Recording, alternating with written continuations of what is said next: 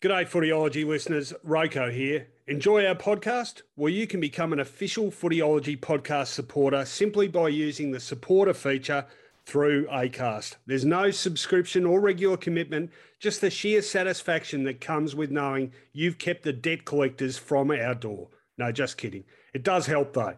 If you want to get started, you just need to follow the support this show link in the show description. Thanks again, and now let's get on with it.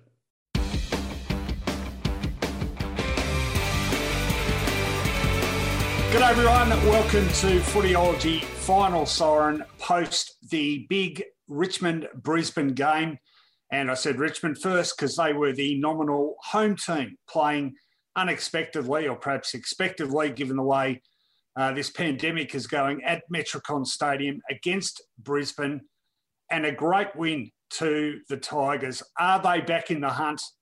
Have Brisbane got the staggers? I guess they are the big questions out of this game. But we want your questions, and we are here to answer them, discuss this game, discuss everything going on in footy, which is a heap at the moment. Of course, a lot of fixturing, um, what should I say, uh, logistical issues that have to be dealt with, but a big weekend of footy ahead as the race for the final eight, particularly, really heats up Richmond throwing a spanner in several teams' works tonight, I think, and uh, perhaps just making a few other contenders a little bit anxious. Of course, more injury worries for the Tigers. Dusty Martin uh, with a what appears to be a rib injury. Don't know how serious that is yet. And Kamdyn McIntosh with a hamstring. So they have had some year for injuries. Of course, Brisbane tonight I think perhaps struggling under the weight of a few injuries they had too, with uh, Eric Hipwood, of course, done for the season now. Marcus Adams in defence, Gardner, a few other players that they missed as well. So, what impact's that going to have on them? Are Richmond back in the ball game as far as uh, well possible premiership goes? I've got a few thoughts on that. I'm sure my co-host has too. As I say, very good evening to Mark Fine. What'd you make of the Tigers, Finey?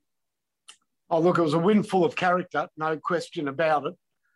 Brisbane seemed spent of ideas and really ability to move the ball for much of that second half. They had a glimmer of hope late in the game after Zach Bailey gold. That was two goals in a row following the McCluggage's. But really, Richmond had all the answers. They were the thrust and parry.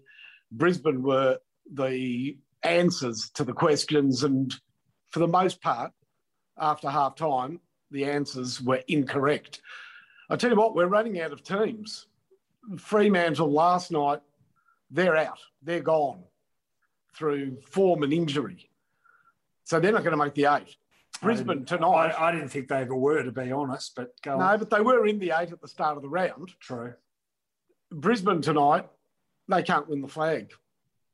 I mean, Hipwood is a huge loss. So's Marcus Adams. There, Hipwood's out obviously for a year. Marcus Adams is out till the finals at best, and they just don't cover their injuries, do they? They're, the players that they've brought in are stopgap, honestly. So it falls to that hardworking midfield. What a difference Toby Nankervis made. Well, look, we'll talk all about that, but I'll say this much: uh, You've got a lot of character in the Richmond Football Club.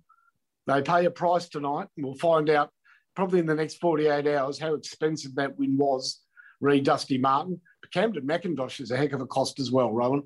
Yeah, true. Uh, what they really got tonight was uh, some big performances from guys who they really needed them from. Uh, Chol, fantastic game from him. You'd have to say his best game of league footy. Of course, Jack Riewoldt, got to talk about him. Six goals in his 300th game. Absolutely superb performance. I thought Martin was pretty pivotal until he got injured. He started to make a difference. And as far as the team dynamic went, they really turned around the problems they had out of those centre square clearances, which uh, Brisbane were pretty dominant in at one stage, but I think they might have ended up, uh, yeah, well, Richmond ended up winning the centre bounce clearances 19 12.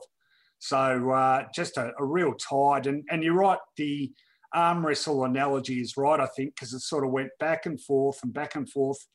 And I thought Richmond started really ominously, but Brisbane resisted them, and you thought, geez, are they going to, someone's going to buckle here.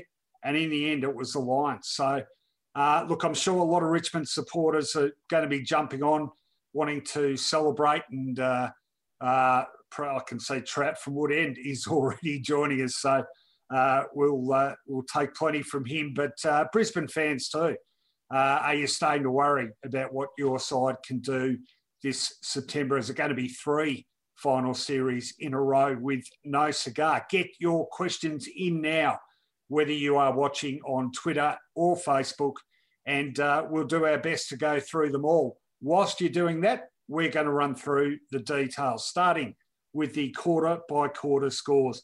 And uh, a really good opening term, this. It was uh, sort of punch and counter punch, really. The Tigers ending up with 4 2 26 at the first break, and Brisbane only seven points behind, 3 1.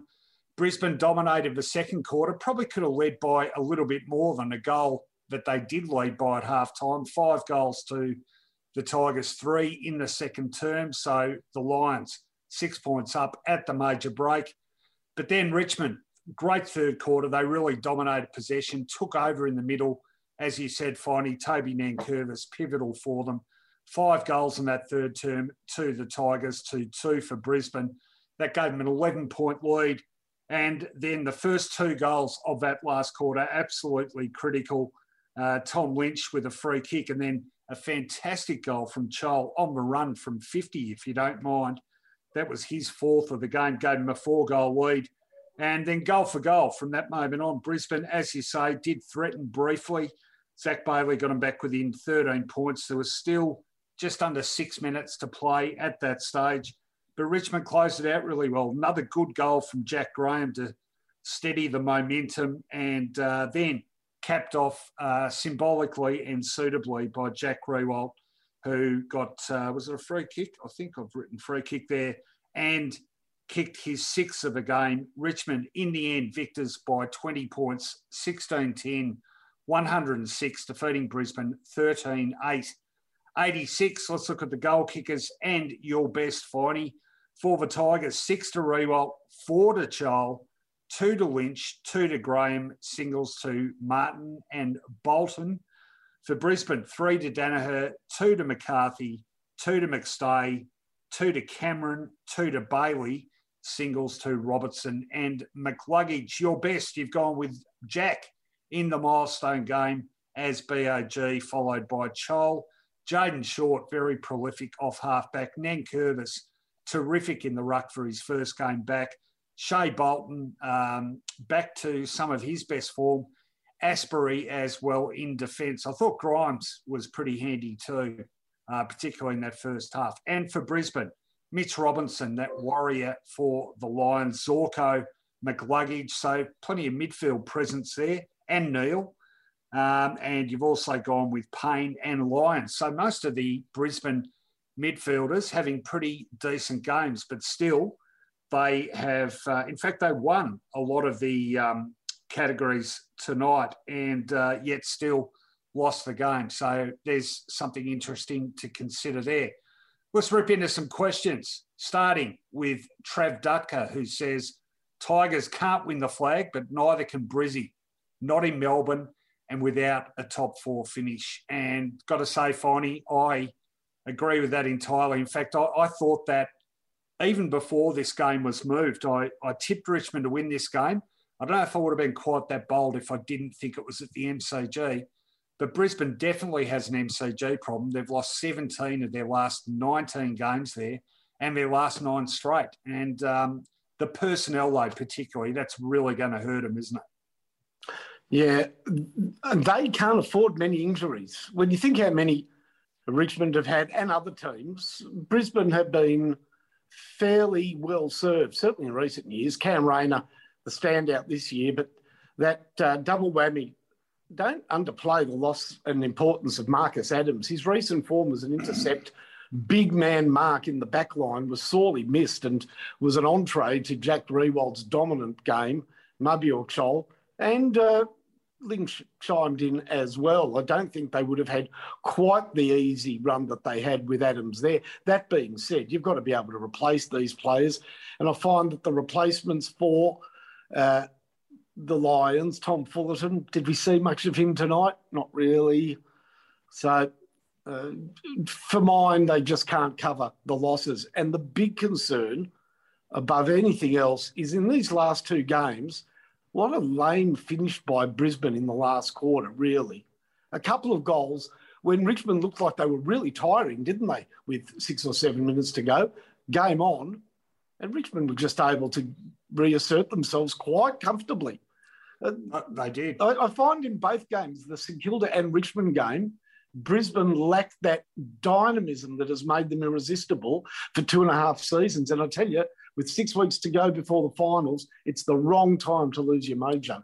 Well, I think I, have talked about them being a bit more resilient this year, and it's almost like they've sacrificed a bit of that zip and flair for a bit more, you know, sort of hardcore blue collar stuff. But you've got to strike the balance, and and you'd have to say the way they finished tonight and last week, even the resilience has been down a bit. I just wonder how much those injuries, particularly that of Hipwood, have just sapped morale a little bit. Um, it's certainly raised some issues about their depth, but we'll talk about that in various stages throughout the show. Uh, Grant King says the new rules, lazy intercept defenders, the ruckman the opposite, so influential. Well, Nankervis clearly is a huge barometer for Richmond. In fact, in terms of structural importance, it's been really underlined in his absence. He is just crucial. It's not even really about the hitouts, it's about his presence around the ground. Gee, you know, for a guy that looks big and slow, he covers a fair bit of territory and he wins clearances and he just throws his body around and he's a massive asset for them. And you could really see the difference he made, couldn't you? A huge difference. Rowan, why is there a line across the centre circle of the of the ground? Is that a serious question or? Yeah. Well, they're not allowed to. The ruckman have to stay on their side of the line. Yeah.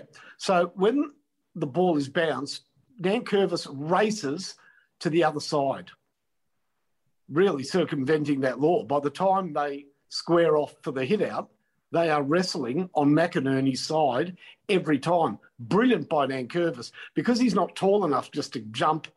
He gets he would get soundly beaten in a in a tip off, if you know what I mean. Yeah.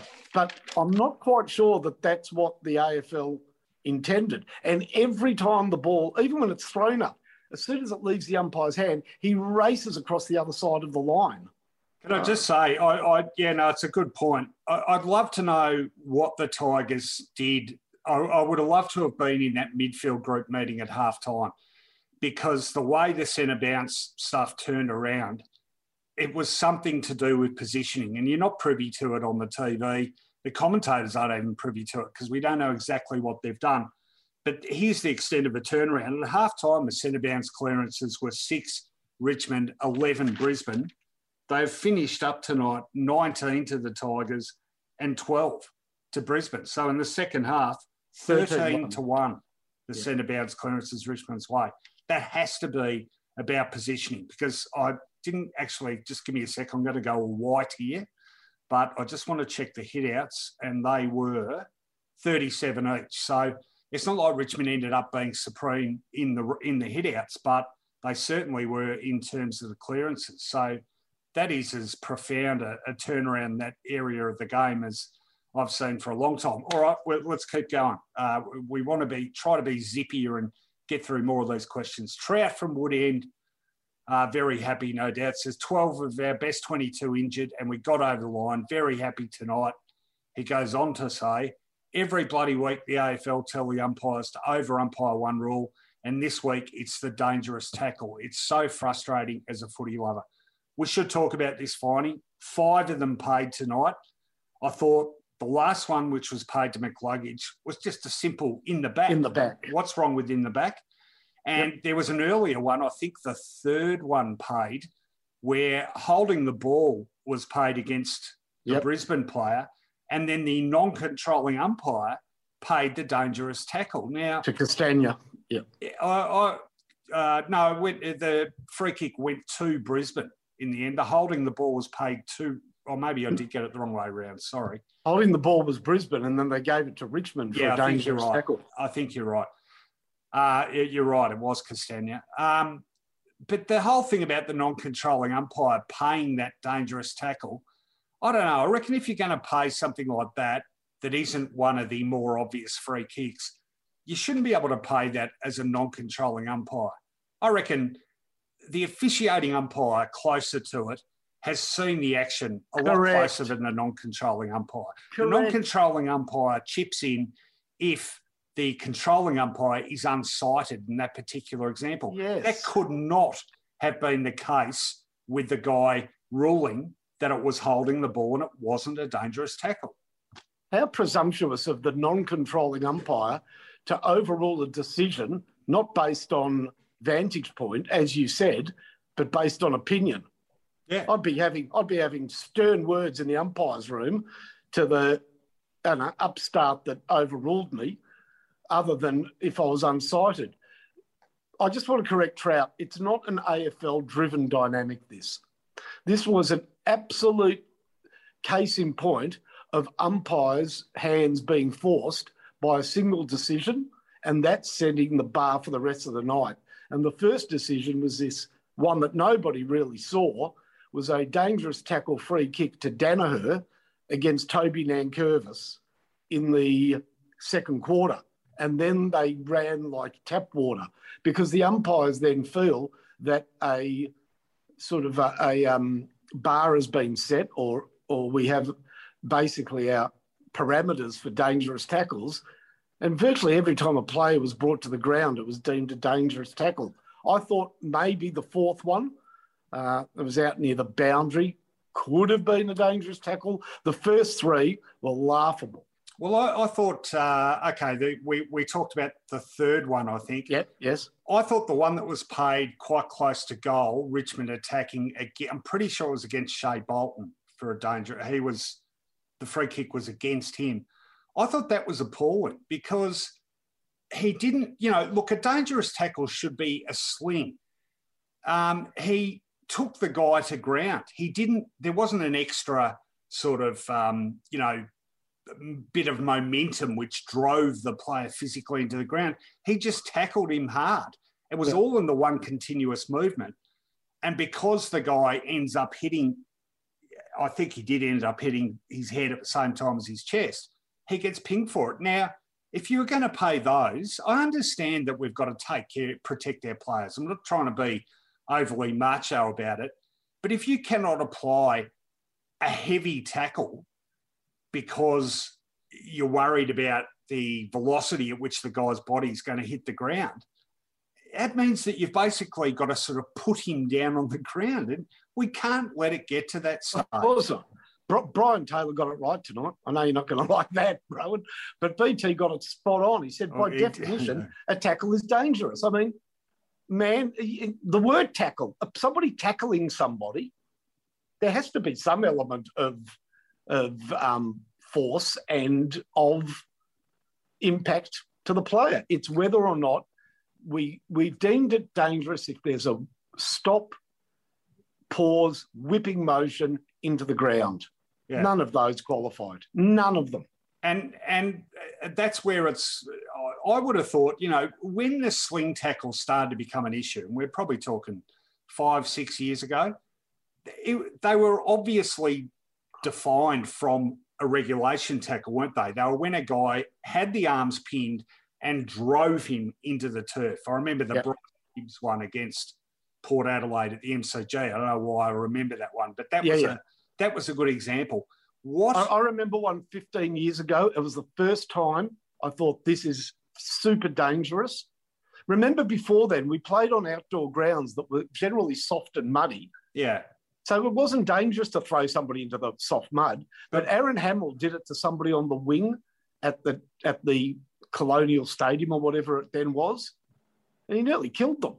My, my point here, though, is that I don't think any of these tackles tonight consisted of a guy pulling down a bloke no, so that he forcefully no. hit the ground. Yeah, I think everybody, I think everybody knows that it got out of control tonight. Look, well, it's easy to sit back. It's easy to sit back and say that the umpires got that wrong, you know, in a series of umpiring calls. But you know, when you're out there and you're umpiring, to be fair, having done it, you, you, you are in you are in a sort of a cocoon and you're making decisions, you're trying to keep consistent. So you sort of say, hang on, if we if if umpire A paid that one to Daniher I'm obligated to pay this one now to player X, you know, and, and maybe it's easy to sit back and say none of them were, etc. And I'm sure they'll be counselled on that. But being fair to the umpires, at least you can say that no one team wasn't totally stymied or or hamstrung by these decisions. They went sort of to and fro, didn't they? Yeah, they did. All right, let's let's move on. Um, David Haley says Richmond won't win the flag. Geelong are a danger after last night. I think pun intended. Daniher is overrated. Uh, I don't know. I mean, Daniher's been averaging, I think, two goals per game. I mean, put it this way: if Brisbane are going to do anything in the finals, he's going to have to play well. They won't be able to do it without him playing well. Now they there is no Hipwood. Absolutely not. So I thought he was um, disappointing tonight, Ron. He needed yeah. to present more. He needed to he needed to say, come with, you know. Remember there was times at Essendon he saw the moment and seized it. Now he's he's obviously not that player anymore, but he needed to work harder down the field. I thought he was really disappointing, and I cannot believe how terrible a game Oscar McInerney played. He started off okay, and then he just started wrestling with Nankervis. How many times? About three times in the ruck, he just grabbed him around the neck. It, you know, McInerney should have had a much bigger say in that game. I thought they were both uber disappointing. All right, we're going to play that game again, finally, where we just give sort of one word answers okay, to a right. whole list of comments because they are banking up. All Craig uh, Aaron says, get it over and done with. Rule of the week, dangerous tackle. How do we send the AFL? Or please explain. It'll certainly be a talking point. Craig Gislingham, how much a difference does Nank make to the hardness around the footy? Was fabulous, uh, made Chol tonight. Um, well, that's that's a good point, isn't it? That um, one word. Uh, flexibility. Child Thank, plays forward because of Nankervis. Thank Nank. Okay, that's good. You can do that. You can play that game. Um, all right, uh, Simon Fazio says Brisbane really missed the barometer. you can play him if you want. Was he dropped or is he injured? Yeah, he, he he's the same person as Lachie Neale. He only plays when Lachie pulls out. Uh, Trav again says, uh, is six goals a first your 300 a record? I think. Yeah, I wonder, I wonder if anybody else gets six in their 300. I did very much doubt it. Well, how many? Well, not, oh, hang on. We've had some. How many did Lockett? Did Lockett get to 300? No. No. All right. Well, someone can look that up and let us know. Gordon Coventry, I think, played 300 roughly. Anyhow. All right. Someone look that up. Uh, yep. we'll, we'll get back to it. Uh, Trout again, we're, we're going to have a, it might be a six comment limit for you, Trout. Rioli just getting better at halfback, and that stack man going good as going well as well. Backline hanging in. Yeah, fair comment. Rioli, I thought was pretty good tonight. Stack is starting to improve. One word, or two words. Go on. Also, Mansell. All right, good. I thought he was we, we, might keep this format. I think it works well. Um, you you saying a lot and me saying little. Pretty much, yeah. Uh, Matt, Matt, Campbell says, uh, Finey, not good for the Saints tonight. Why not? Well, I think he means Richmond well, are now. St Kilda run their own game. Don't worry about that. They've got to keep winning St Kilda. It, it, Essendon will gallop past them, and so will Richmond if St Kilda don't win five out of six. All right, uh, Digby Norton, Aaron's brother, says, "Great game, go Tigers." Few things. Do you think Rioli is good in the back line? Yeah, I do. Yep. Uh, um, it's the sorry, I can't do the two word thing. Um, uh, clean disposal. You got two words, or you don't have to double up? More involvement. All right, Mark Jepp uh, says Nank is a tackling machine. Yeah. Yes, uh, all right, Evan B says, without Nank, Tigers don't make the finals. Yeah, I agree. I agree. Yeah. Yeah, yeah. Uh, Ignatius Jones. Can I ask you a question, Robin? Is he more important than Dustin Martin in that team? No, no, you can't. Okay. It's it's tempting to sort of get carried away with that. You know, it's it's a it's a Kane Cornesism, isn't it? You know, uh, you know. Uh, I think um, I, I'm just trying to think of how they do it. Uh, Kane Cornes would say, uh, I think Brayden Ham is the most important player in that Essendon lineup. You know, like yeah, Nankervis is a really good player and he's important. He's not as important as Dusty Martin. But then, you know, tonight's a tribute to Richmond being able to do it without Martin in the critical part of the game. Yep. Uh, Andrew Mock says Dusty did a sweeper role and started hitting forward. He, um, I reckon I, I had him down for at least three goal assists. I might just Yeah, he was big in the third quarter. yeah, I might just check the stats. Um, Anthony Wellham, who's obviously from South Australia, says the old Rick Davies check side small ruckman. Hmm. Jumbo, the Jumbo Prince, wasn't he? Jambo. Wasn't he the Wasn't he? Jumbo Prince? Jambo. Uh, Rich Davey, g'day, Rich. How are you? Uh, I know uh, they did well without him, but assuming Dusty's out for two to four weeks, who steps up to keep their momentum? Well, are we assuming the skipper is now no longer capable of stepping up, Finey? Yeah, not like no, no. He's You, you reckon he, we we can never see Cotchin play as good a game as he played even last year? no. I don't think we can. He's still in the team, and he tackled hard, and he was an on-ball. You know, he, he was a physical presence, but no, he, he. You know, when he started his career, Rohan, the the slight knock on him was he didn't have that breakaway speed to, you know, be a, a, a sort of damaging midfielder. But as he grew into the role, he became so physical, powerful, uh, that his strength became an issue. And I think we're now back to that as you get older, that sort of diminished strength as well, just to break clear. Um, so he throws it on the boot a bit, handballs a bit, but no, he's not going to be the one. I don't know if we should assume Dusty's going to be out for two to four weeks either. I mean, look, if anyone hears a report, obviously we're doing Do you think it was ribs, do you? update us? But we, you can. It's possible to only miss one game with ribs. Depends. Know. was it ribs for sure? Well, not for sure, but Could be I a mean- hip flexor. it could be a hip flexor. What's a hip flexor worth? They are super painful, apparently. Yeah. I mean, they can really look. He is so courageous. You saw him try to run it off. If he's Yeah.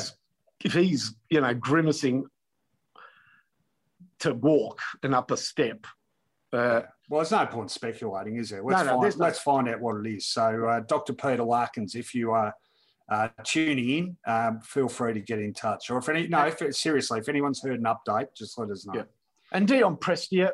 well, Look, the problem is they keep rushing Prestia back one or two weeks too early, and he breaks down. So he's a bit of an issue all season. I thought Lambert was good early. Well, this he'll. is to answer run the to it. question. How do we how do we replace Martin? Three words: uh, Bolton, Lambert, Prestia. Yeah, and, and Prestia, big question mark. So at least Bolton and Lambert are locked away. He looked good, Lambert. He'll be better for the run. I, I'll tell you what. Who I think it was David Haley said Richmond won't win the flag. They, um, uh, our producer Damon's putting his hand up.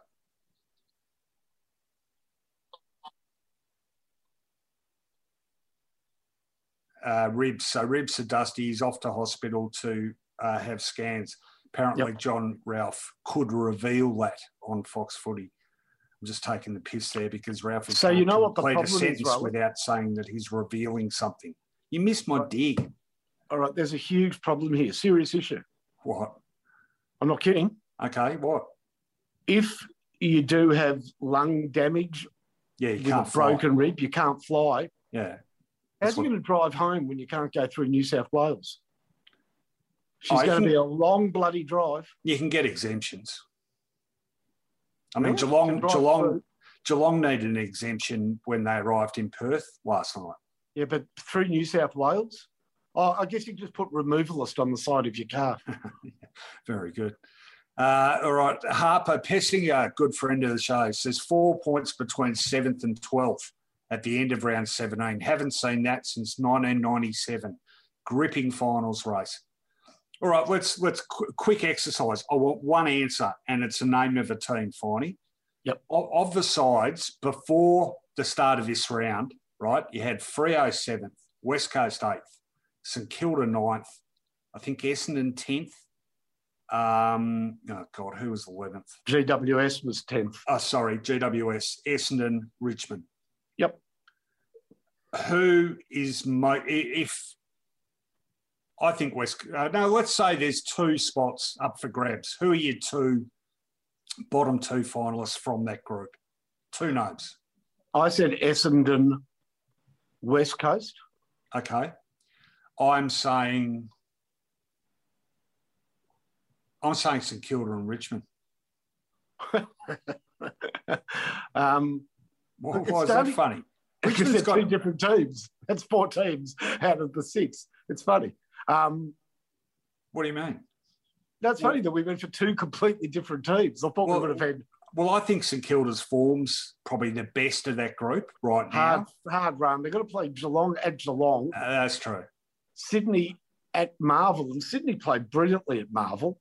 Not to mention West Coast in Perth, in a game that have you heard what St Kilda has to do? Uh, win some tough games. Well, it's straight after the Port game. They're flying to Perth, and they've got to do what Collingwood did. They they can't leave the Oh, hotel yeah, yeah, yeah. six days. I know Collingwood did it, but that's tough. Yeah. Well, I mean, I wrote a column on uh, Tuesday about how, you know, this was a Victorian team's flag to lose because it was the non Victorian teams that would have all the difficulty.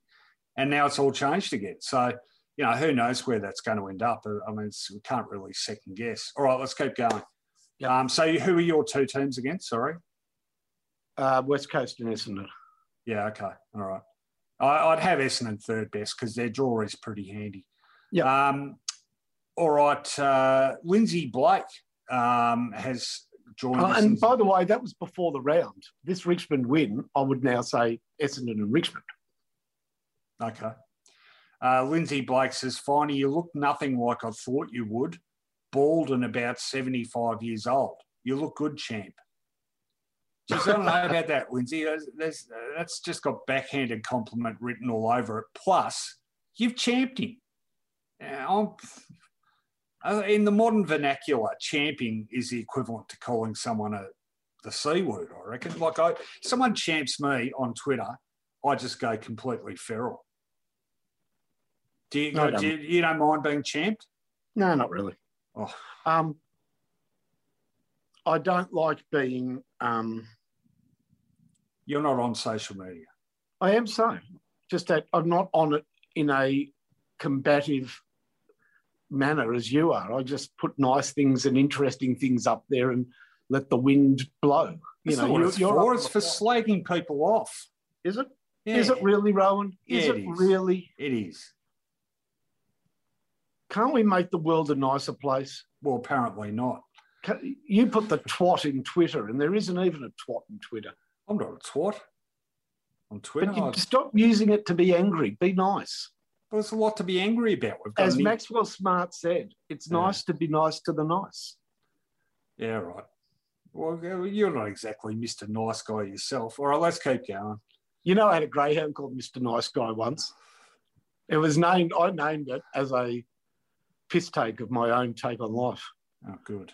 How did it go? It won a it won a staying race at Warragul, and after it won, the trainer said, "That's probably the worst win I've ever been involved with. Sell it." So it's over. All right. Bo Kelly says, Has Jack Graham taken over Cotchin's role? I was watching Cotchin closely for most of the game. Uh, look, I'll be totally honest. I, I, does Cotchin have a specific role that's any different to a Lambert or a, a Martin, or Martin, yes, but Lambert or a Bolton or I, I couldn't tell you that just from watching on TV. I imagine he's not required to spread as much as they do. Uh, you mentioned Imagine, actually. I, I just very quickly, great piece on I saw. I read Francis Leach's.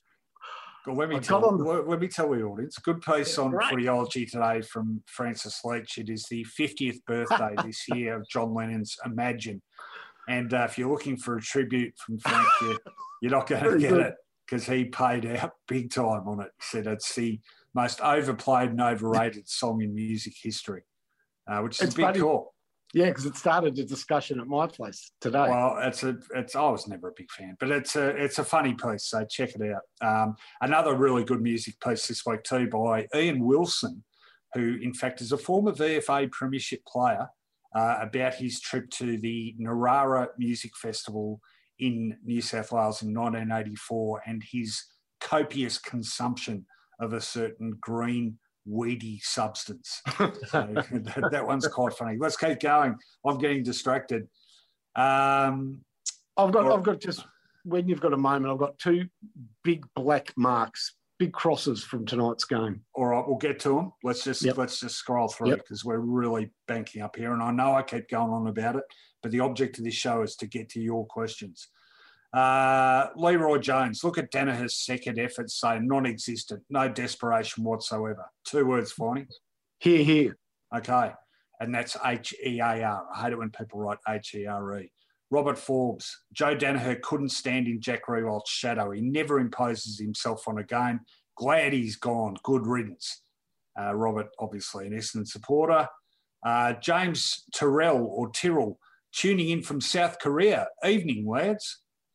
Um, evening, James. Hope you've had some uh, beef bulgogi, some kimchi. I love Korean food. Do you like Korean food, Finey? Very much so. I love the, I, I love the, um, The side dishes? Not- yeah, I look, it's great. You go to a Korean restaurant They're the best part. and you can leave with that, We have a full meal and not pay. I've It's, done look, that. I've got to go. I've got to go. I've got to leave. I've, I've just done that. all the I- pickles and I, have ordered strict, uh, just ordered the side dishes and made that at dinner. They're beautiful.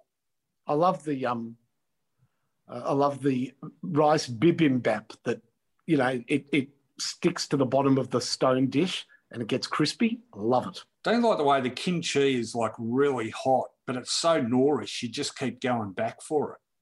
Why don't you make your own kimchi? My my daughter loves pickled cabbage and stuff, and attempted to make it.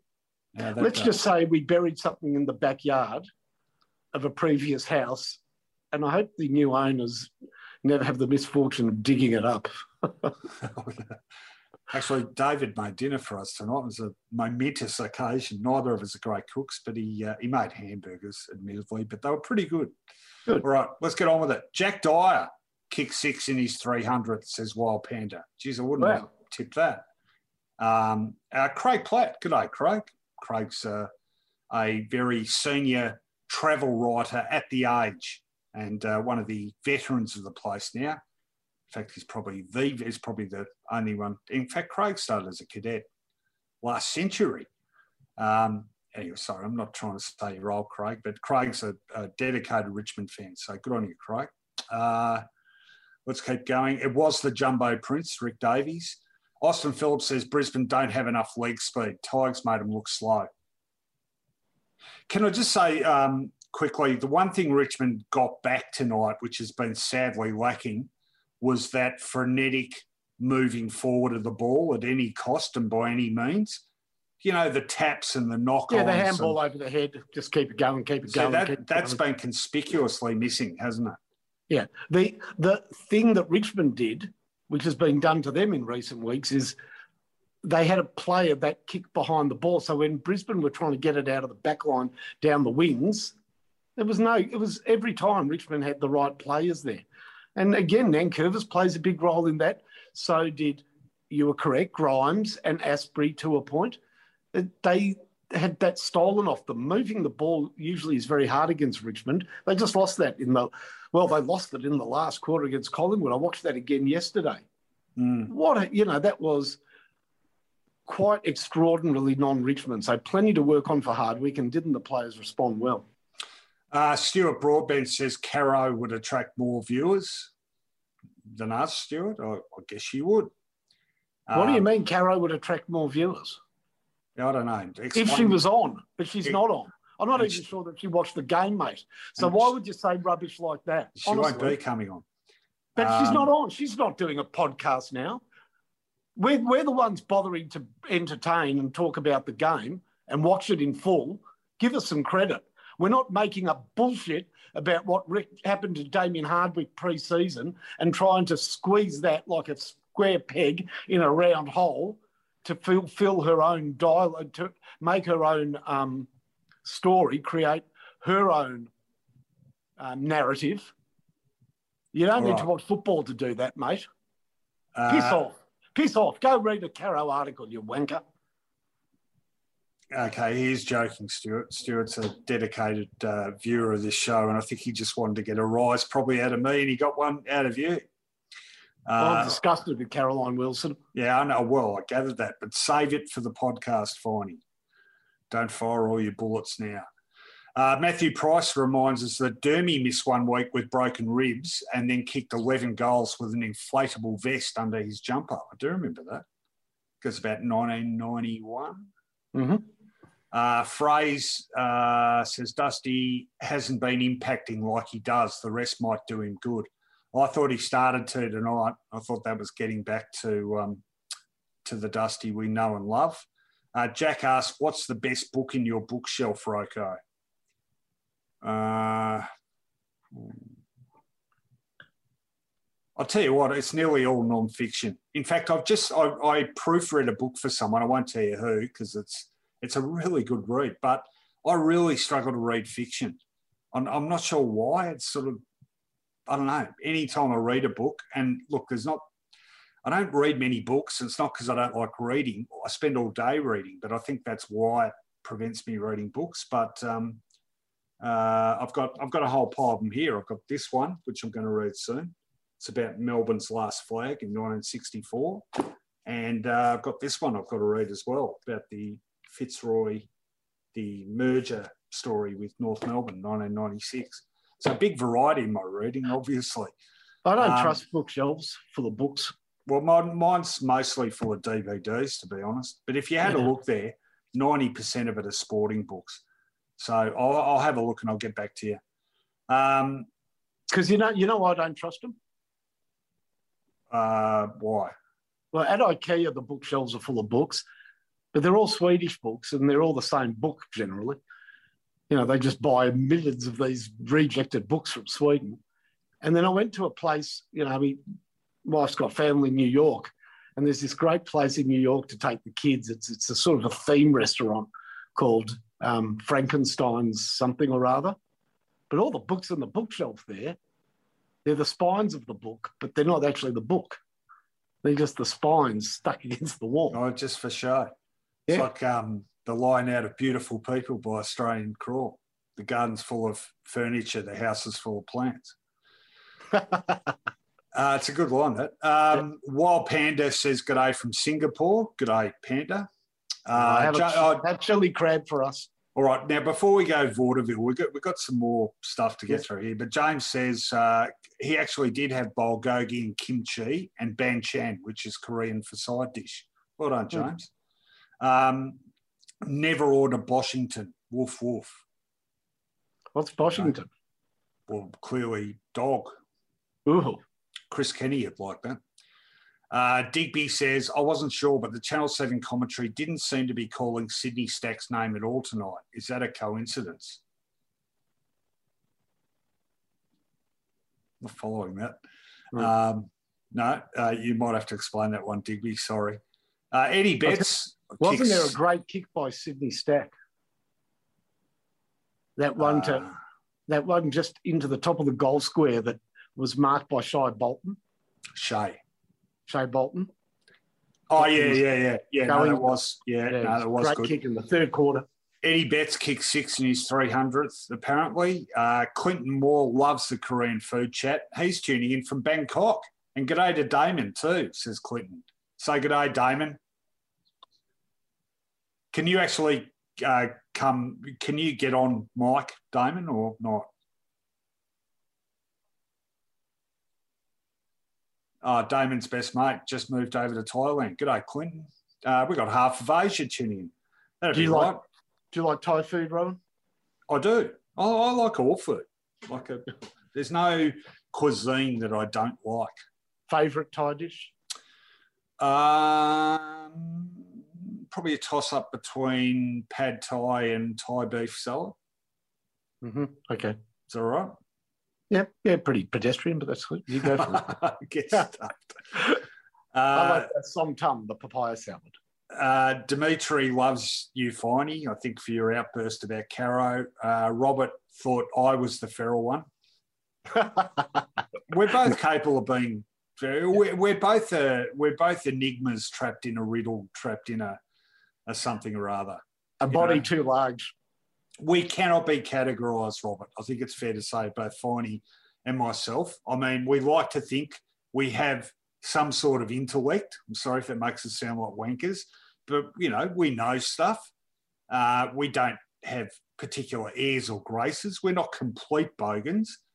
Um, I'm probably more prone to boganish behaviour at times. Um, anyway, uh, Rohan's political. I'm not political. Rohan's very socially conscious. I, I do understand what's right. You know, I do have a social conscience, but Rohan is very active in that field. Um, you are becoming more political, Finey. You don't even realise it, but you are.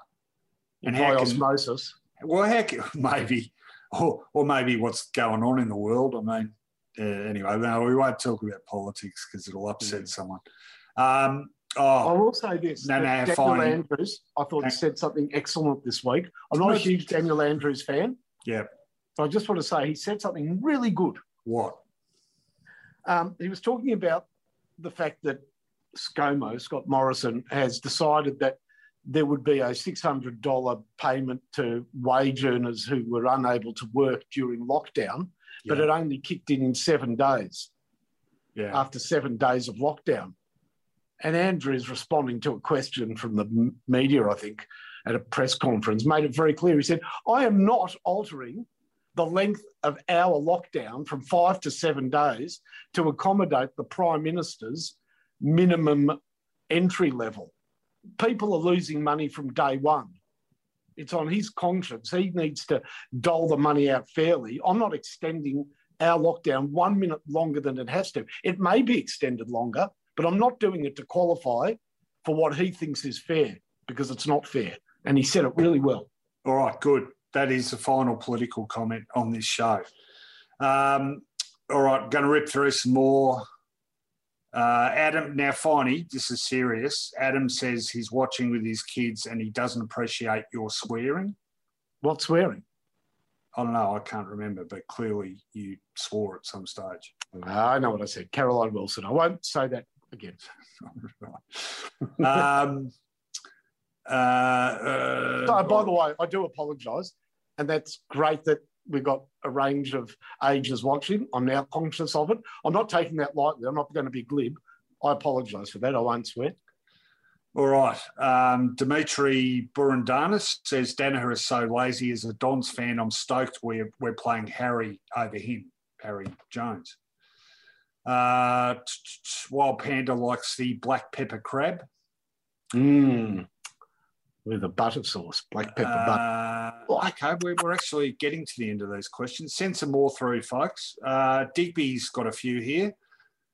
Um, seems to have been slandered by the media all year. I'm not sure who you're talking about, Digby. Sorry. Hardwick? No, we didn't. It's about someone we were talking about. Um, wondering if they're not paying attention to him. I don't know. It seemed intentional. Oh, Sydney Stack. Yeah. Actually, um, Mark Robinson, uh, I, I don't watch AFL 360, but I did see a clip where Mark Robinson really Called it cracked, cracked it about the fact that, um, you know, the, our furniture removal friends are sort of getting off relatively lightly, and Sydney Stack did three or four weeks in jail. Yeah, not specifically though. I, I followed that whole thing. He called it a national disgrace Mm. that Sydney Stack was sent to jail when there was a They party. singled out WA.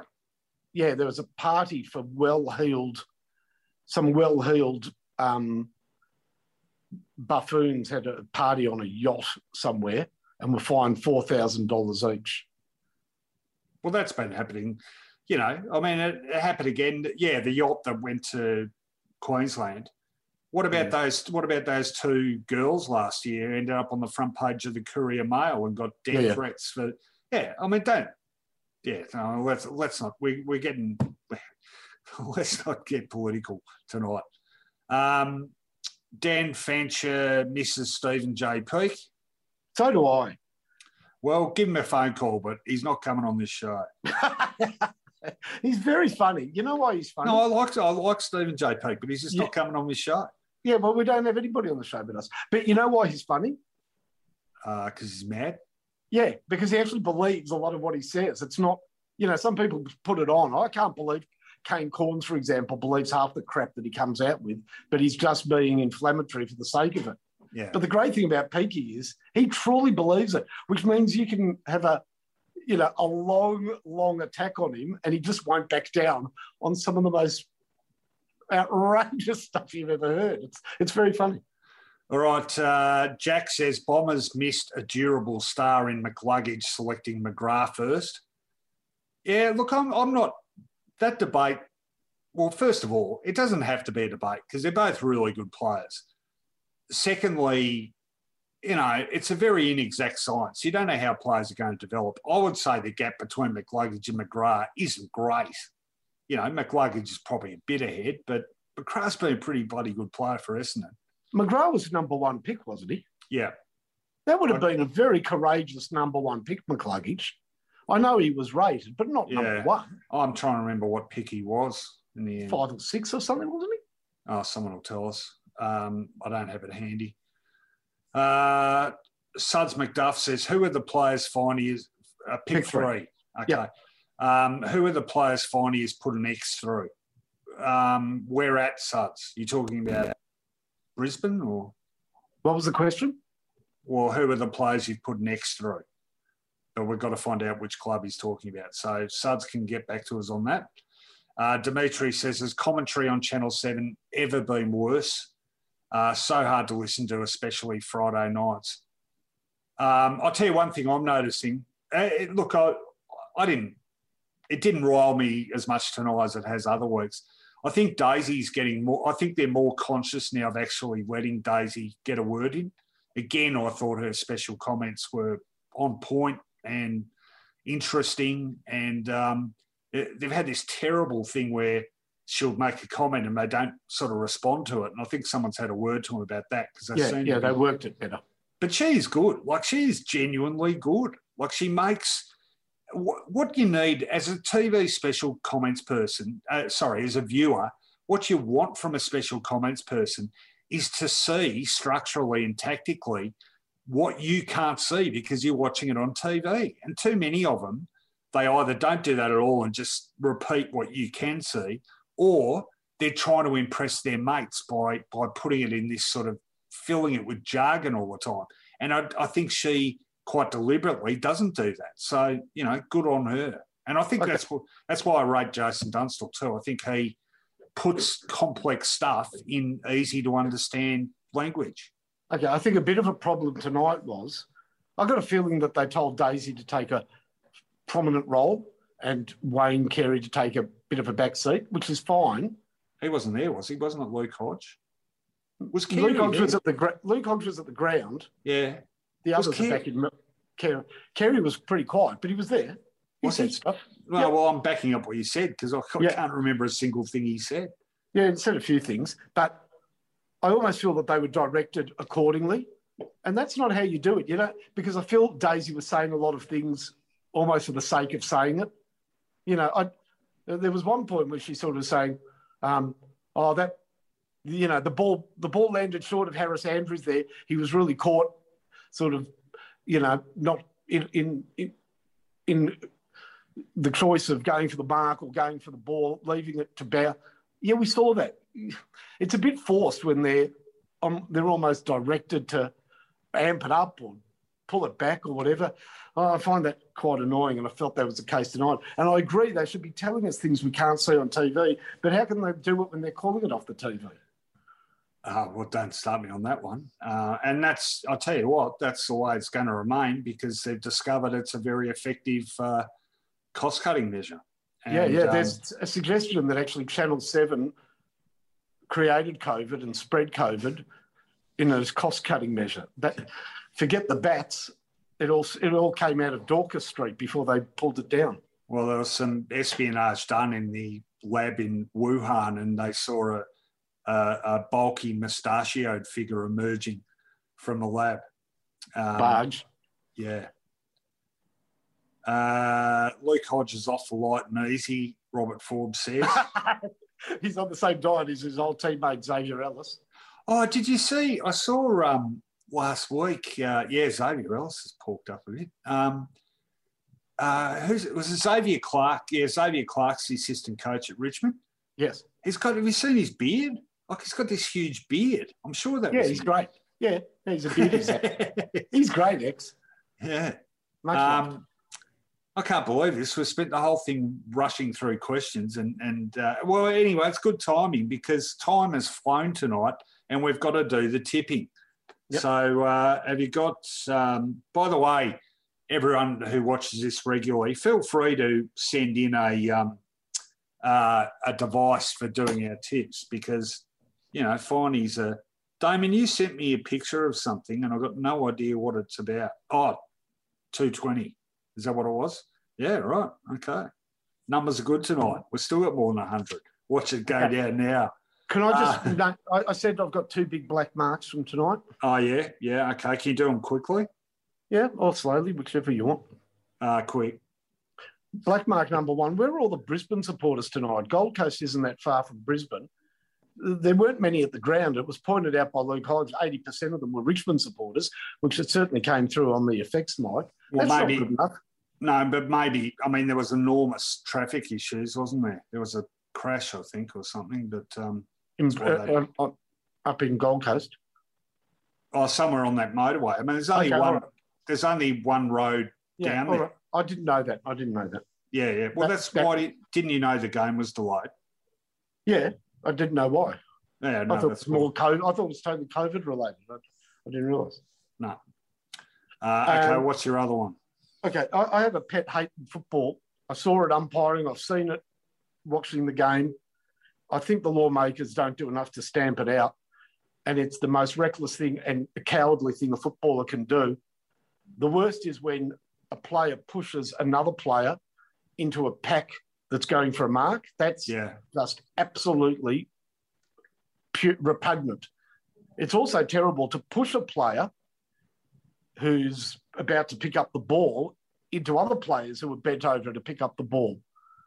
And tonight, Jason Castagna simply pushed Mitch Robinson into, uh, I think it was maybe Shai Bolton, was another Richmond player. First Shai. Robinson, Shai Bolton, sorry.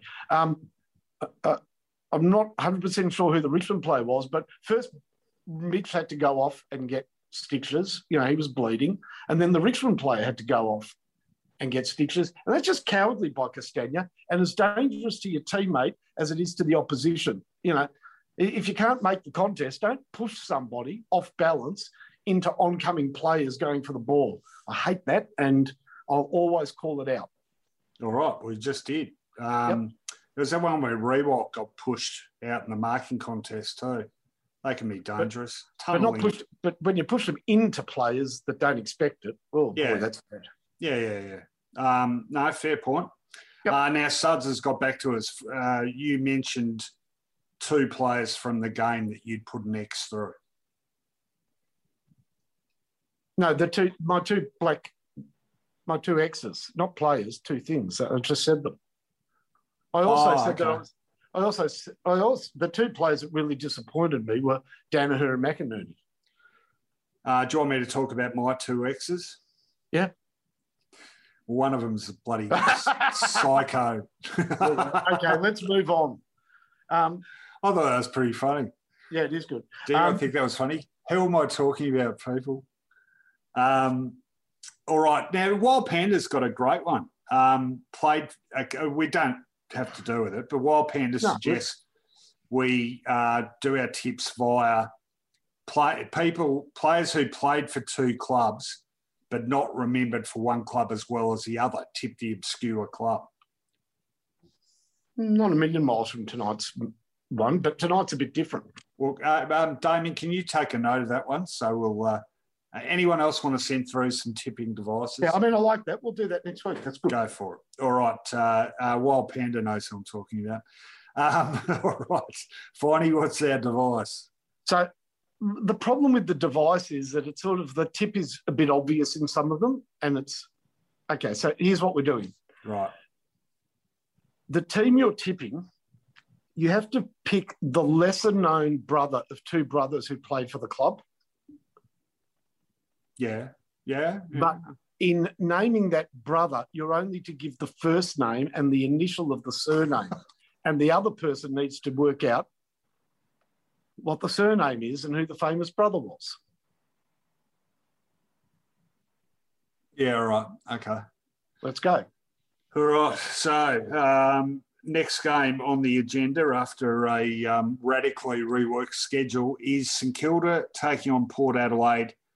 That game at Marvel Stadium. Oh, by the way, are we having crowds? I, I No, oh yeah, sure. You can only leave home for five reasons, oh yeah. and one of them isn't to Sorry. watch St Kilda beat Port. Yeah, no, sorry, I forgot. Well, situation's so bloody fluid. In fact, uh, we just missed just missed a hotspot because Chadstone Yeah, you've Uh, got Chadstone. Yeah, well, Chadstone Wednesday, I think it was five thirty to six, and uh, we rolled up very briefly at six thirty to get some takeaway from Grill'd, as a matter of fact. But uh, there's Oh, now oh, Grill'd's good, um, great hamburgers. But uh, there's now 100 Excuse me, what? Andrew's hamburgers. Oh, they're not as good as Andrews, but you know they're good. okay. All right, no thanks. That was an appropriate reminder. Um, all right, so yes, St Kilda Port Adelaide, 145 Marvel Stadium, no crowd present. Of course, what what sort of comment is that on my life that like I forgot we're in lockdown because my life is exactly the same whether we're in lockdown or not. I don't see anyone. I don't go anywhere. Um, I just watch 2,000 games of football.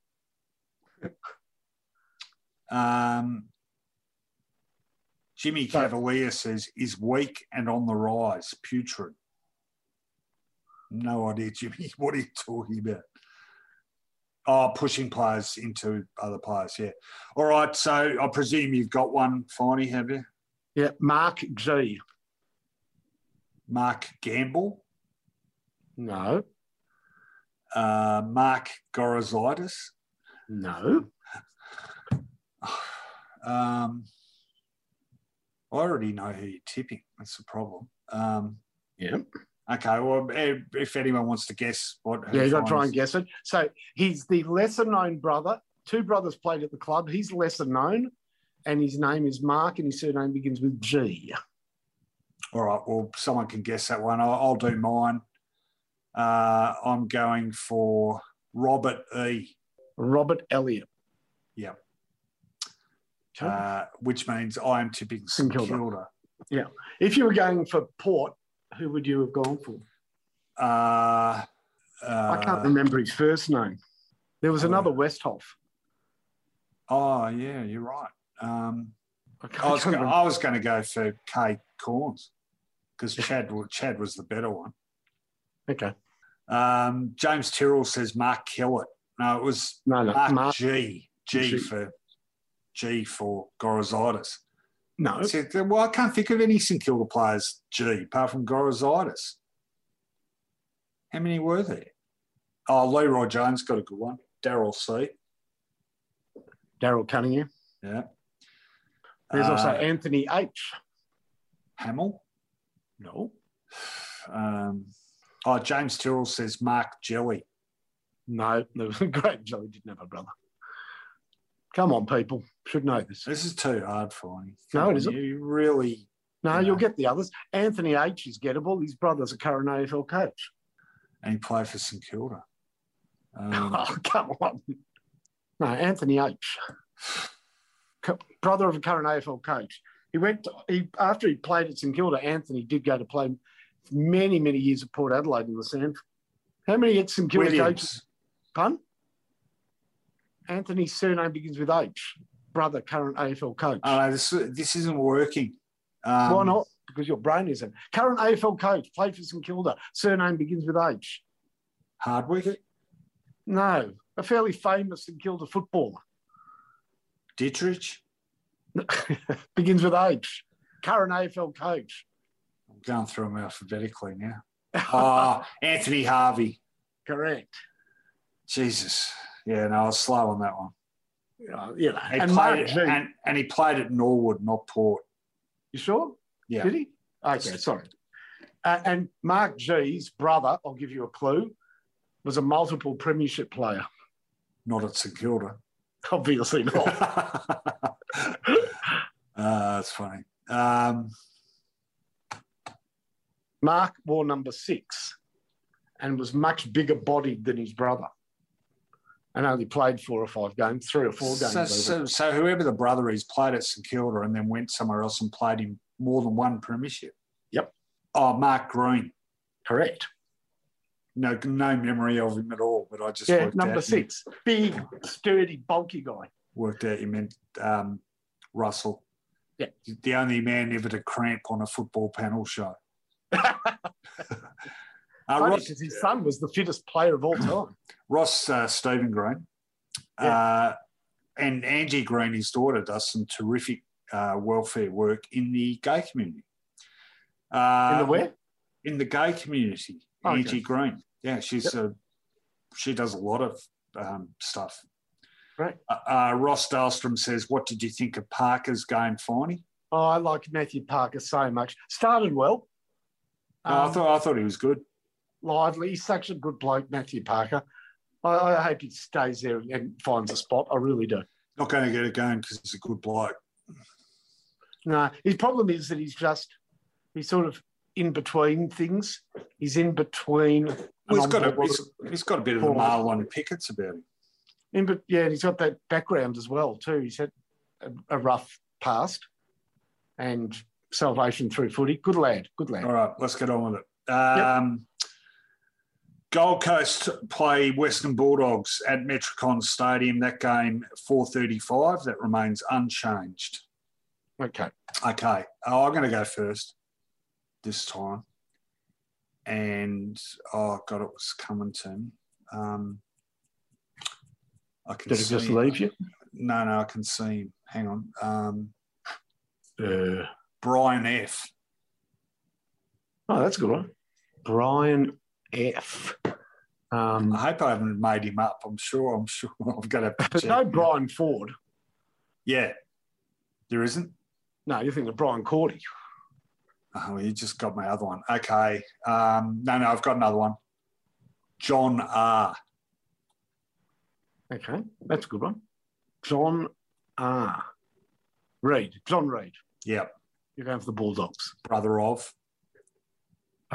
Bruce Reed Yep, who went on to play for Carlton, of course. and John Reed. Uh, uh, South Melbourne. Yeah, but I don't know if they're related. Yeah, I know that. that No, the they're one- brothers, weren't they? Yeah, maybe. I'm going for Paul A. Atkins. Well done. See, not so hard. Um, Both going for the doggies. Harper has gone for AC. Excellent. See, Ace Cordy. That's a beauty. And uh, Matthew Price has gone for Kelvin M. Kelvin M. That's the next game, Matthew. Wait until we read it out, will you? Oh, Kelvin Matthews. yeah. Oh, Okay, no, next I would have gone with that. All right. So we're both going for the Bulldogs. Next game, Melbourne Hawthorn at the MCG at Oh, this is interesting. 7.25 p.m. Okay. I'm going for Tom F. Tom Flower. Yeah, that was easy. I knew you. That was a real chance. I'm going for Mark A. Oh, Been good to me, Marks. Mark A. Yep. Can you give me an era? 70s. Brother was a champion. Mark Alves. Correct. Never heard Well of him. Never heard of him. Yeah, no, he played, yeah, he played for Melbourne, Mark Ellis. All right, so we're both going for Melbourne. Some other suggestions coming through. So Matthew Price went Kelvin M. Robert Rice has gone JV. Uh, a couple of Tom F's. Jeff A says Matthew. Jeff A. Um, Ablett. yep. Could have been Kevin A. Kevin A. Yep. Uh, Oscar M. Oscar McDonald. Yeah, that's a particularly good suggestion from someone well known to this program. Well, You're not going to say who. The guy sitting above me in the frame. yeah. yeah. Taman can't help himself. It's like he gets bored, so he starts playing the game as well. Better than fucking. Oh, Rowan! How about that father? No, no one heard that. No one heard. That. Hang on. How about the dad with the kids watching? Oh God, sorry. I'm really sorry. Oh. Yeah, that is the first time I've ever inadvertently sworn on here.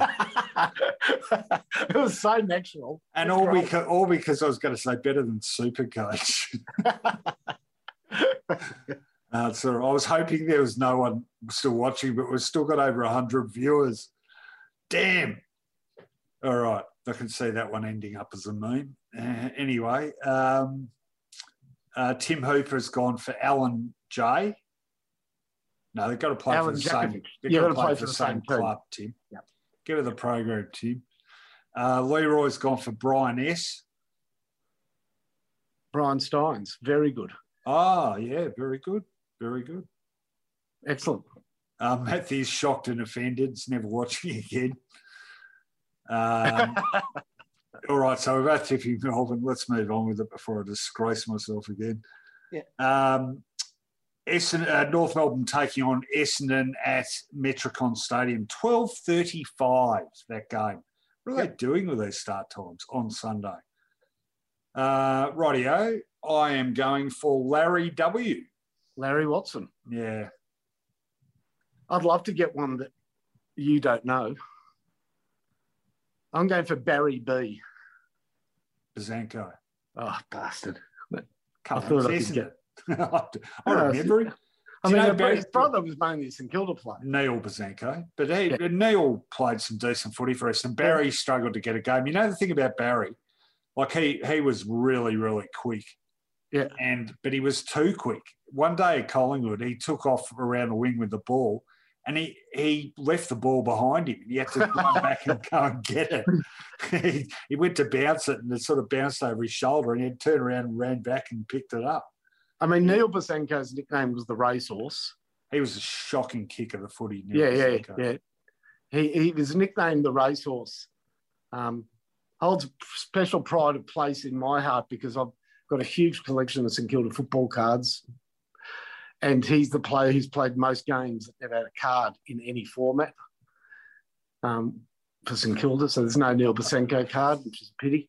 Um, his uncle they're, they're also big in cycling, the Besankos, and his uncle is still a, a racehorse trainer. Oh, really? It always sounded to me like he should have been like um, an American sort of crooner or something like Neil Sedaka. Neil Besanko. it's a great name, Besanko. Besanko, you beauty. hey, by the way, that that reminds me. Um, I don't know why they've done it now. Maybe because of uh, and um, condolences, of course, to the Silvagni yes, family yes. on the passing of the great Serge. But this, I tell you what, I saw. I, am really looking forward to watching it. Um, Bruce Doull, the man who never speaks, uh, has basically it's the only long form interview he's ever done. He did it with Tony Di Carlton historian, well known to us, and. Yep. Um, he did it back in 2012. And I'm not sure why I need to ask him, but I don't think they've ever released it. And so they've released it now. And I he there's a link on Twitter, I think, that Beast has put out. And I clicked on it and had a look at the interview and I just sort of zipped through a few. And there's Bruce Doull talking really articulately about his teammates and David Parkin and it's amazing. It's like um, it's like watching Marcel Marceau talk. You know, yeah, it's, it's famous that interview. At one point, Tony De Bolfo goes, "For God's sake, Bruce, shut up. Let me get a word." yeah, yeah. Uh, perfect choice to interview him. Um, all right, so we're both going for Essendon to beat North Melbourne. Yeah. Next game is uh, it's the no matter where they are on the ladder cup final, except this time it does matter because they both suck. Okay. Um, we are talking, of course, about Collingwood Carlton, the big clash of 15th versus 13th. Yep. And that is at the. Um, hey, Damien, can you just subtly tell me how many people are still watching? Because my numbers have been exactly the same. Oh, thank God. Yeah, I thought we had twice that many. So no one heard me drop the magic. Um, Colling, Oh, do we? And I, I drove half of them away. Collingwood Carlton, uh, 320 Sunday afternoon. Yep. Uh, okay. Might uh, no, it's your turn to go first. Scott S. Uh, Scott Spalding. Oh, gee, that's a good Um, get. Well, not really. No, he played one game or two games. Oh, didn't he? You could he? have. He didn't uh, play many. He was more okay. cricket, wasn't he, Scott? Uh, we've got some more suggestions coming through on this one. Uh, Anthony Williams gone the obvious one. D- uh, David Kay. Canarton. Yeah. Uh, what about um, what was John Nicholls' brother called? Don. Yeah, D Nichols. Uh, Don N. Sorry, I stuff that Yeah, up. yeah, that would have been good. Um, all right. Well, I'm my I am going for. I want to come up with a good one. See, you like this one. This has gone well. Uh, it's growing on me.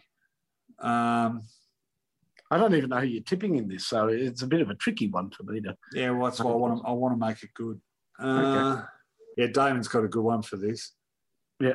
Um, uh, Matthew Price. Just while we're waiting, Finey, you can answer this one. Matthew Price wants to know what our verdict is on coriander. Yay or nay? I love coriander. In Oh yeah, I'll tell you. I, not only do I love it, I remember the first time I ever had it was the first time I had. Well, it was the first time I had Vietnamese in Melbourne, yeah. and it was the first Vietnamese restaurant almost, and it was up. You had to go up some stairs in a in a Oh, arcade in the city. to- oh, not in Richmond. Wasn't No, it? no, no. It was in the city. Richmond was n- long way off being Vietnamese. It was actually next to a Gopal restaurant, the Hare Krishna restaurant. And I had a bowl of their noodle and beef soup, the pho, and it had coriander in it. And I'd never tasted it before, and I loved it. And I've loved it ever since. You know, the it, it it's as good as cilantro coriander. No, I'm not playing that game where I now go, what's cilantro? I'm going to pretend I know what it is. It's what they call coriander in America and Mexico. Very good. Um, of course, because of that, I wasn't able to think of anyone. I better hurry up. What was uh, Damon's? uh, Aisake O? Aisake Og, oh, Aisake O'Halpin. Correct. But the third brother never played Og. I'll go helping. Yeah, Og Ó hAilpín. The, the big double O. I don't think you pronounce it Og, do you? I told you there's only two players in the history of the game to have the initials OO, and they both played for St Kilda. Yeah, you did tell us that. Ozzy O'Connell and Otto O'Pelt. Um, oh, come on. Look, at this stage, I'm going to have to just go Max R. Max Sure. uh, Max Yeah. Richardson. Yeah, surely. He was pretty good to be a lesser brother. Well, he, well, Wayne was a better player, wasn't he? How about Neville S? Neville Shaw. Yeah. Yeah, could have gone with that. Yeah. Uh, or Not um, Neville Shoot. in fact, he could have gone with Ray S because I think as good as Ray was, Tony Yeah. ended up being the more accomplished player. He's unfollowed me on Twitter, sure. Why? Uh, I think politics. Do you know Paul Dimattina has announced his uh, intention to, Yeah, to run for the Liberal Party? yeah, yeah. That- That'll be interesting because he's up against Martin Foley in Albert Park if he runs. Um, Stephen Glasgow says Hayden Murdoch.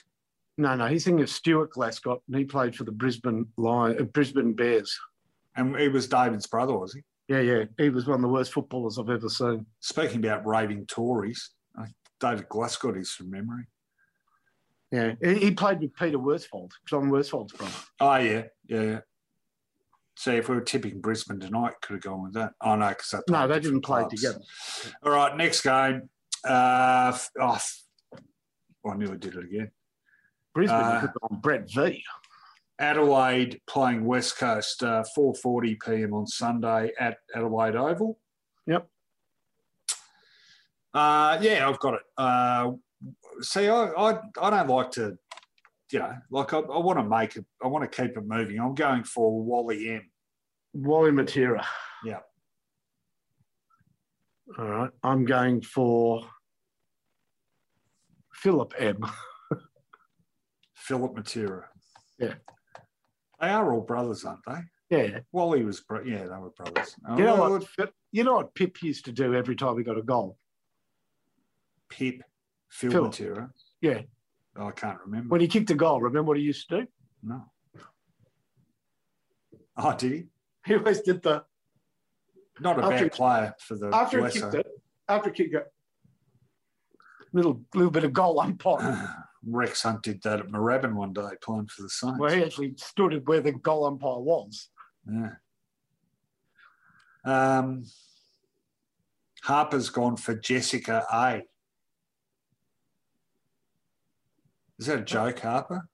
No, maybe there's brothers. So I had a look at the upcoming AFLW draft. No, no, no. We haven't finished this fine. Well, there's another game Yes. after West Coast Adelaide. Yeah. Where's that? Popped up.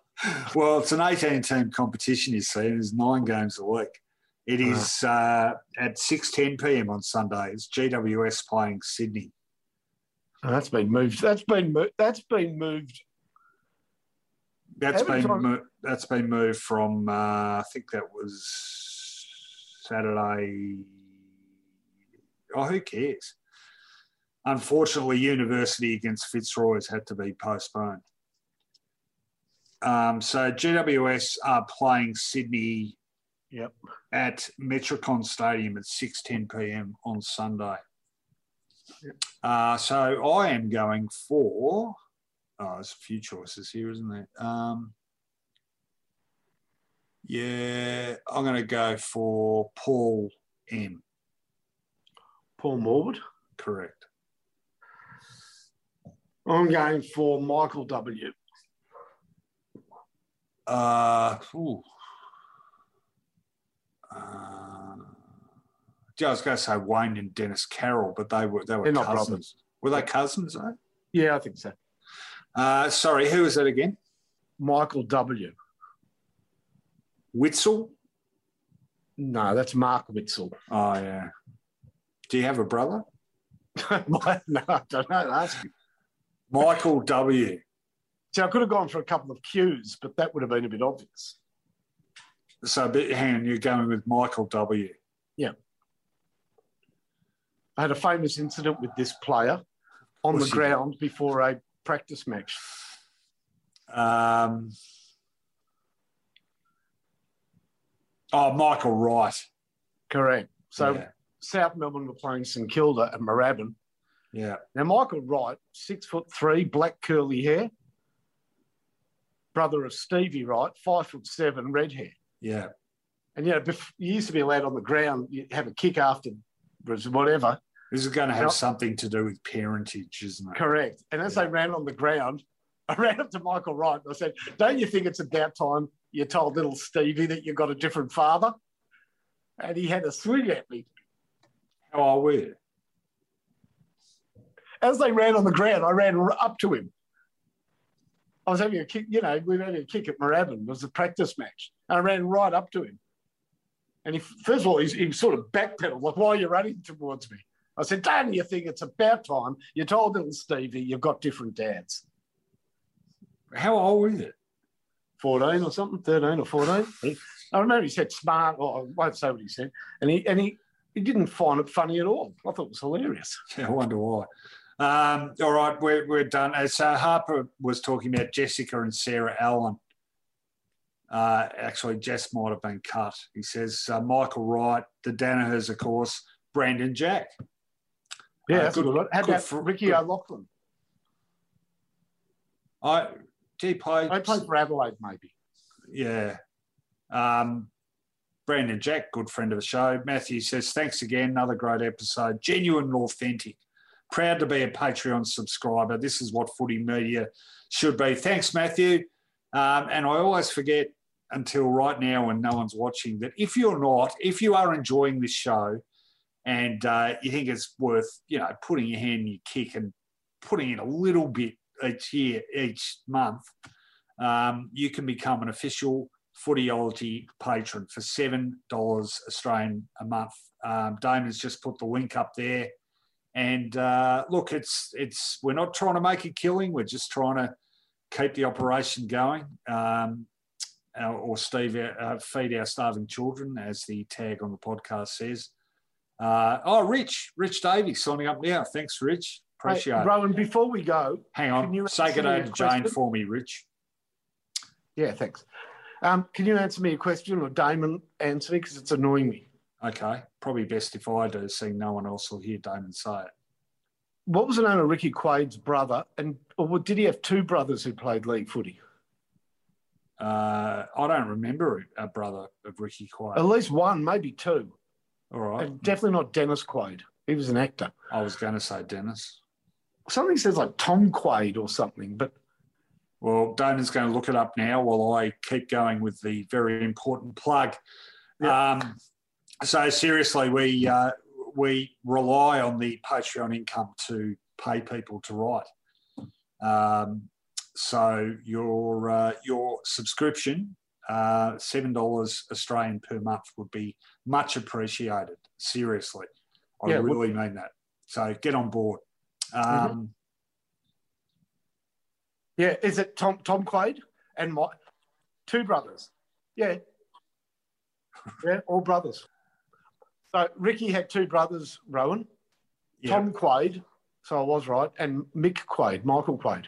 And Eric Ellis, uh, a good, another good friend of the show and a former Sun News pictorial colleague of mine, came through with Tom. G'day, Eric.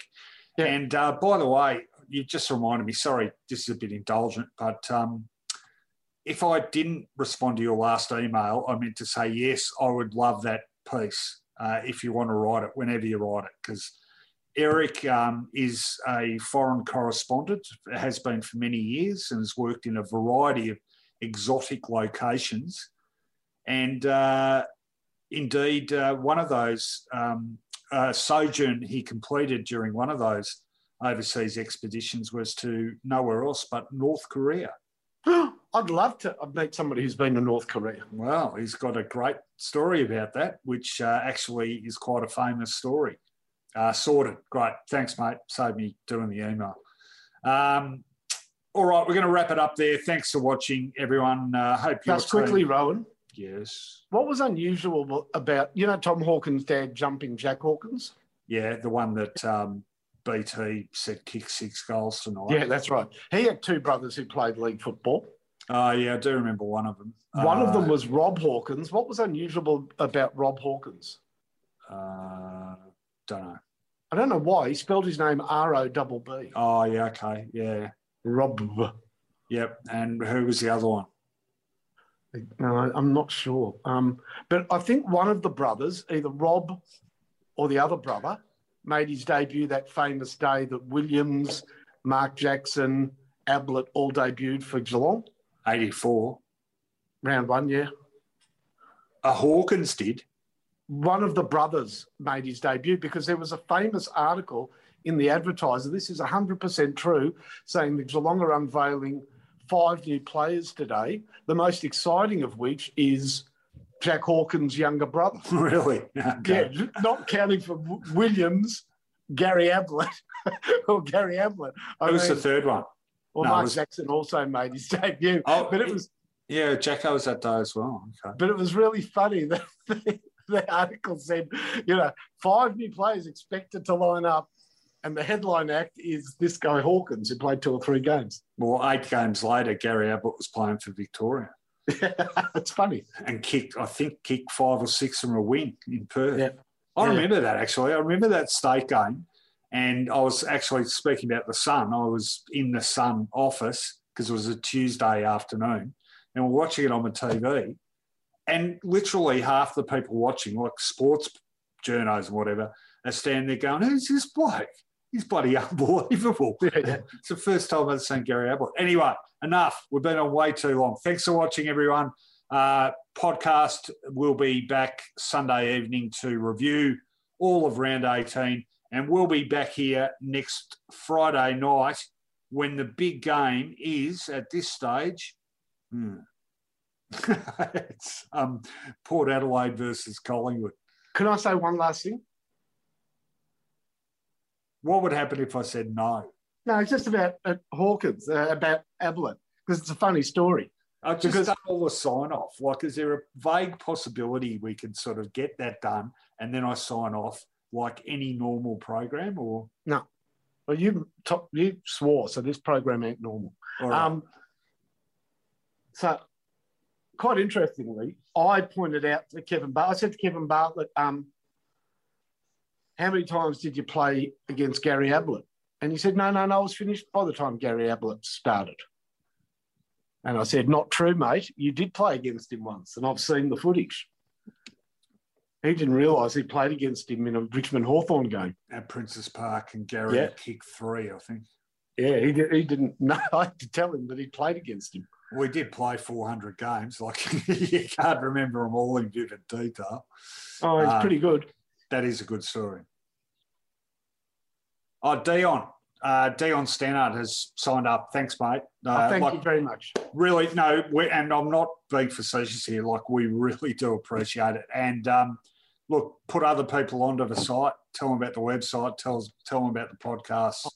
Uh, it all helps. Yep. Something else, Finey. Yep. Go on.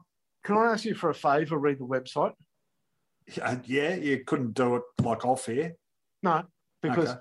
then I'm uh, people I'd like people to have a look at it. Um, a couple of my articles are behind paywalls, and I think they're the only ones that are. Okay, yeah, no, I, will take them. In yep. fact, send me a text now. Yep, I. While I sign off, and I'll do it straight away. Yeah, that'd be great. Um, All right, I will do somebody, that. Somebody was interested in my movie, 50 movies, and couldn't right. read them all. Well, you could have said to them, if you cough up seven bucks, you you can. Okay. like it didn't occur to you. Oh, it was my son. I'll, I'll pay for him. Yeah, That's well, he can bloody cough. No, no, I'll take him off behind the table. All right. Um, but look, that will be a last result. if we can't get enough money to sustain it, things will have to go behind the paywall. But you know, if we get enough people prepared to acknowledge some decent quality stuff and kick in, we won't have to do that. So hopefully that's what we can do. Anyway, we're done here. Have a good weekend, everyone, and uh, we'll see you next Friday night.